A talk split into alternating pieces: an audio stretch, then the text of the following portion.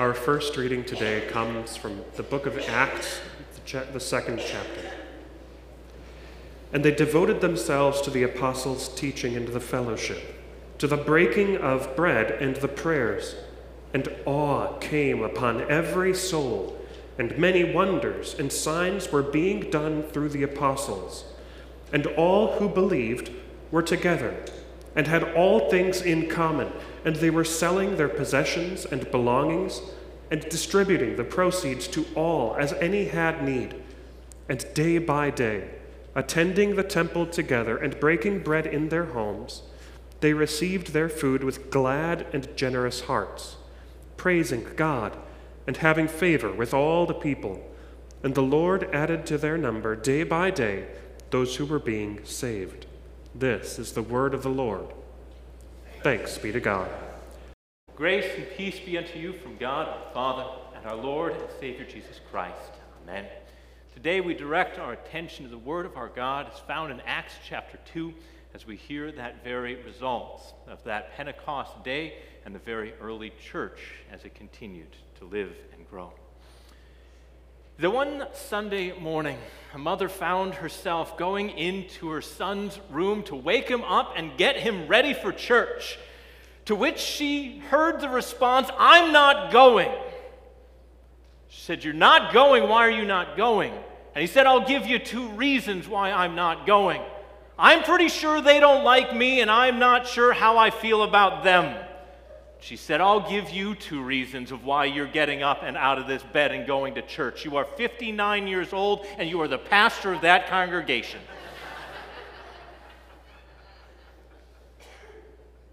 the community can be tough.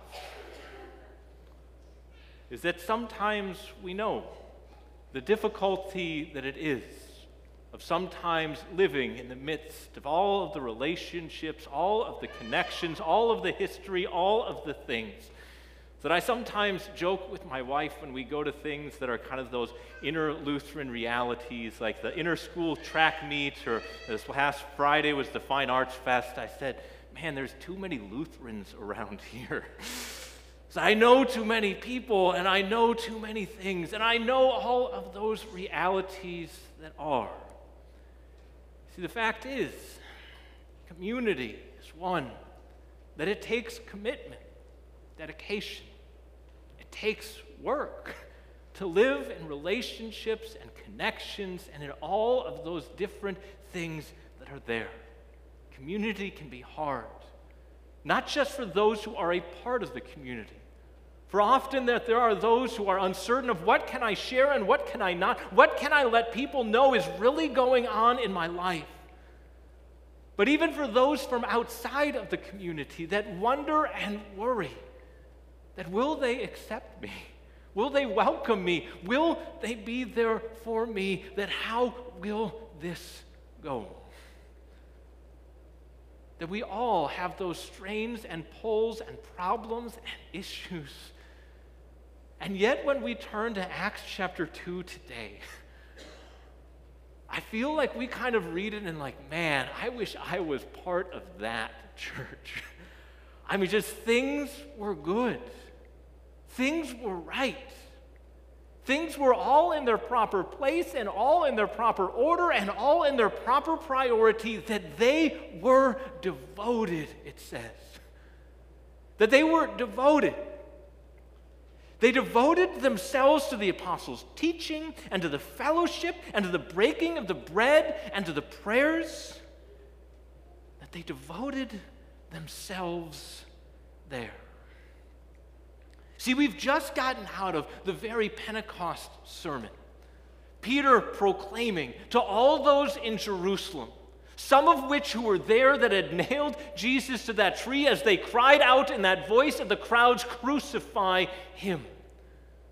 But many others who had only heard about these things, but Peter proclaimed that this Jesus, whom you crucified, and God has risen from the dead that this is that promised Messiah. And many came to faith that day as they preached and proclaimed, and as 3,000 were baptized and welcomed in.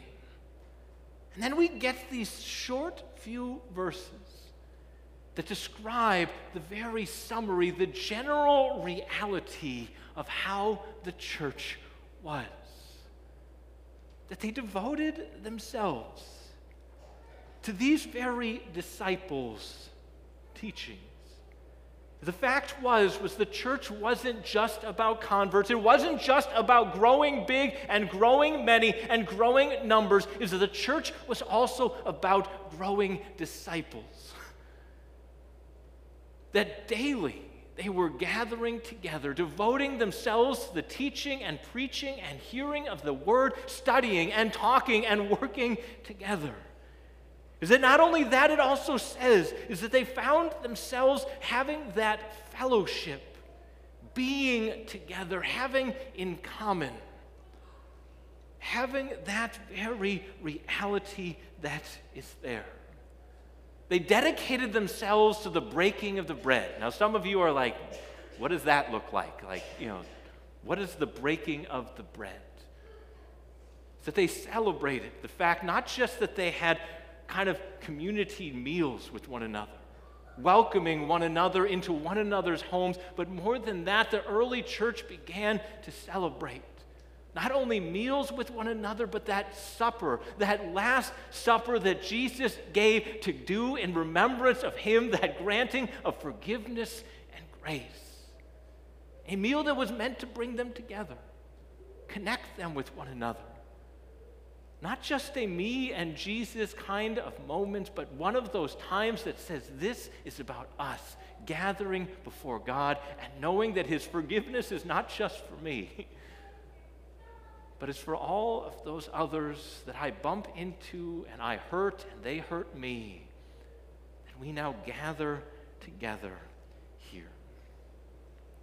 They dedicated themselves to the prayers they found themselves still gathering in the temple, still gathering in their homes, still saying their Jewish prayers like they did, saying those very things that they had been taught, for Jesus had come as the fulfillment of all that they hoped for, of all that they wanted, of everything that was there. They devoted themselves. I mean, just think about that for a moment. So, what does it mean to devote oneself?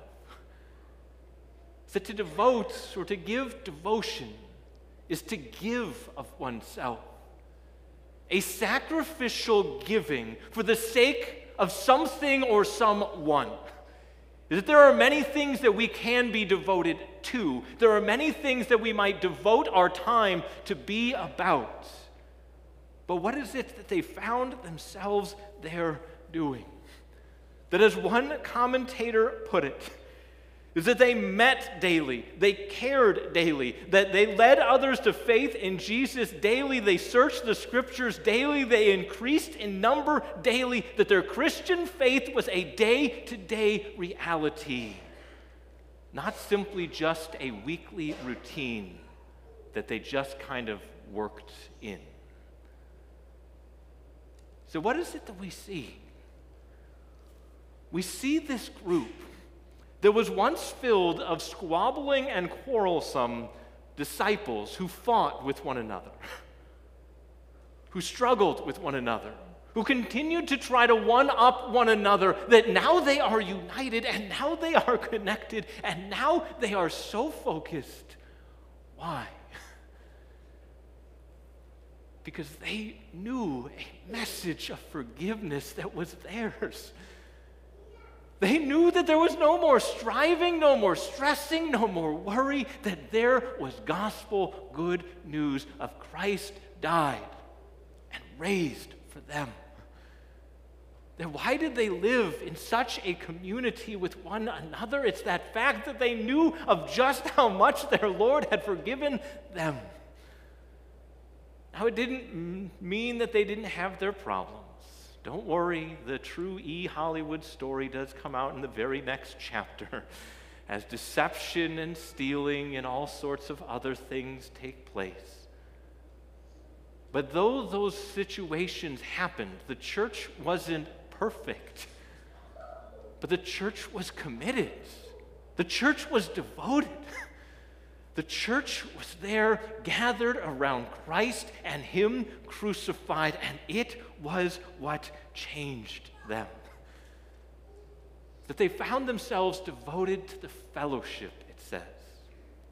I mean, that's kind of a churchy term I've heard. I mean, how many times do you say to your non Christian friends, hey, let's get together this Friday for some fellowship?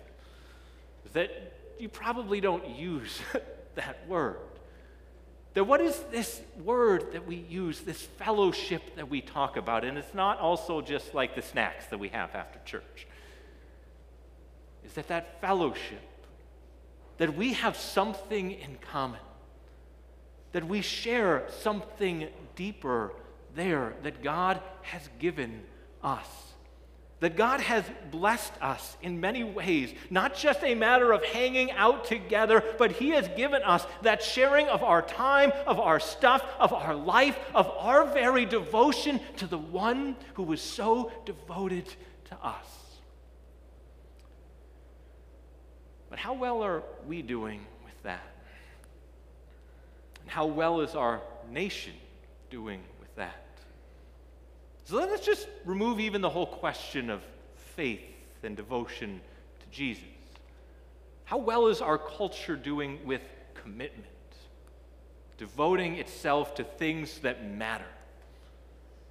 Is that recently this week, one of our church leaders shared with me an email that he had seen out there, and I appreciated these stats. It shows just a little bit of how our changing values are within this nation. Is that it asked about five important values that it's been tracking for a number of years. Is that these five, four, you know, five values are that what do you consider valuable? Patriotism, religion, having children, community involvement, and having money. I find the, the last one kind of interesting. But between 1998 and today, how do you think that those five values have gone? People's commitment to these things. Is that according to the Wall Street Journal, I think that it was, is that those who listed their commitment to patriotism as very important went from 70% in 1998 to 38% this year is that religion went from 62% down to 39%. Those having, those having a very important value of having children went from 59% down to 30%. Community involvement went from 47% up to 60%, but down to 27%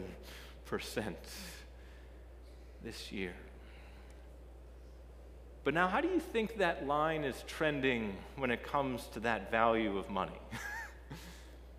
how do you think that line is trending? Do you think it's a steep, you know, precipitous drop? No, that money continues to just kind of notch its way up.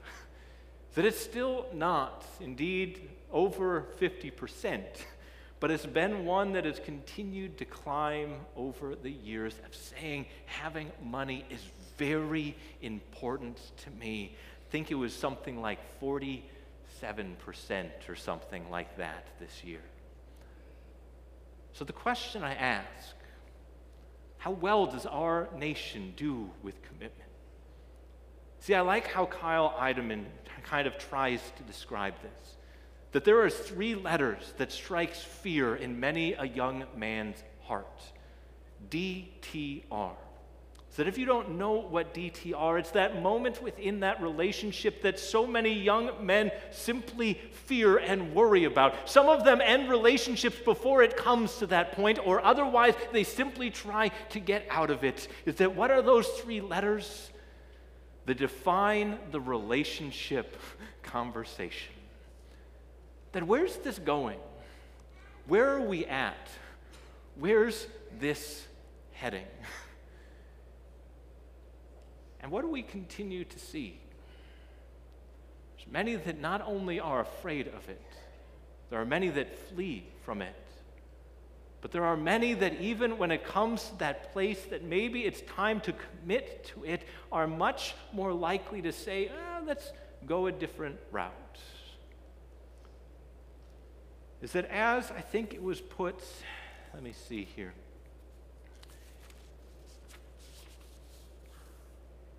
Is that as it was put by Daniel Murphy in a satirical magazine entitled The Door, he suggests that couples living together should share these vows. That I, John, take you, Mary, to be my cohabitant, to share intimacy with and to share my bills as well. I'll be around while things are good, and I'll probably won't be if things get tough. That if you should get a cold, I'll run to the drugstore and get you some medicine, but if you get sick to the point that you no longer meet my needs, then I'm probably out of here. That forsaking many others, I will give you more or less my faithfulness, as long as it feels good to me. But if we should break up, it doesn't mean that it wasn't special for me, that I commit to live with you as long as this works out. That's difficult. And yet, many people approach not only Jesus, but approach his church the same way. That I'm kind of into this as long as it's kind of meeting my needs. I'm kind of committed as long as there's not all of those other things that are going on. But what is it that we see here? That we see a church that is fully committed. I mean, just listen to the rest of the verse. There were many, not just like a couple. There were many that were selling all of their possessions and distributing to the poor. Now, I've heard of like, you know, cults. I've heard of fanatical sects. I've heard of, you know, TV evangelists bilking people out of their life savings. But these are people who are voluntarily not being commanded or suggested or anything from the disciples or anyone else, but they are freely giving of everything and giving it away. How many takers do I have this morning? What would make them do something like that? What would make them, not just in the moment and then be like, oh my goodness, what did I just do? But what would make them, even years later, say, it was the best decision of my life? that if a God could love me this much to give his son to die for me, then he could take care of me in the rest of my life. That if a God could love me so much to go to such far extents, then what is it to me? To give myself to Him in such a way is that we find ourselves staring down this very text as one that reminds us of what it is that we devote ourselves to. We do not devote ourselves to a philosophy or a religion or simply just a rules, a list of rules to follow. We devote ourselves to Him, to Him who was devoted to us who spared no expense, held back no love, gave everything and anything so that he might gain what? That he may gain us. With all of our blemishes, with all of our flaws, with all of our pains and all of our problems, for better, for worse, for richer, for poor, in sickness and in health, He will not leave you. that He is so devoted you. Completely committed, fully bought in for your salvation. That I still love words of a song that became popular a number of years ago. That it repopularized and refamiliarized a hymn from all the way back in the 19th century. That it was a hymn entitled Jesus Paid It All. Not Jesus paid it some. But Jesus paid it all. That I hear the Savior say, Thy strength indeed is small. Child of weakness, watch and pray. Find in me thine all in all. Because Jesus paid it all. All to him I owe. That sin had left its crimson stain, and yet he washed it white as snow is that he can change the leper's spots and melt the heart of stone. And when before that throne I stand in him complete, is that Jesus died my soul to save, my lips shall still repeat. That oh, praise the one who paid my debt and raised this life up from why do we devote ourselves to Him? That why are we devoted to this church and this community and this world? Is it that idea that God continues to tell us, go and do and do and do? What does He call us to? Come and be in me. Live in my salvation, my forgiveness, my grace, my love, all of the rest shall follow as well. That may you this day give all honor and praise to Him who gives you a peace that surpasses all understanding that will guard your hearts and your minds in Christ Jesus. Amen.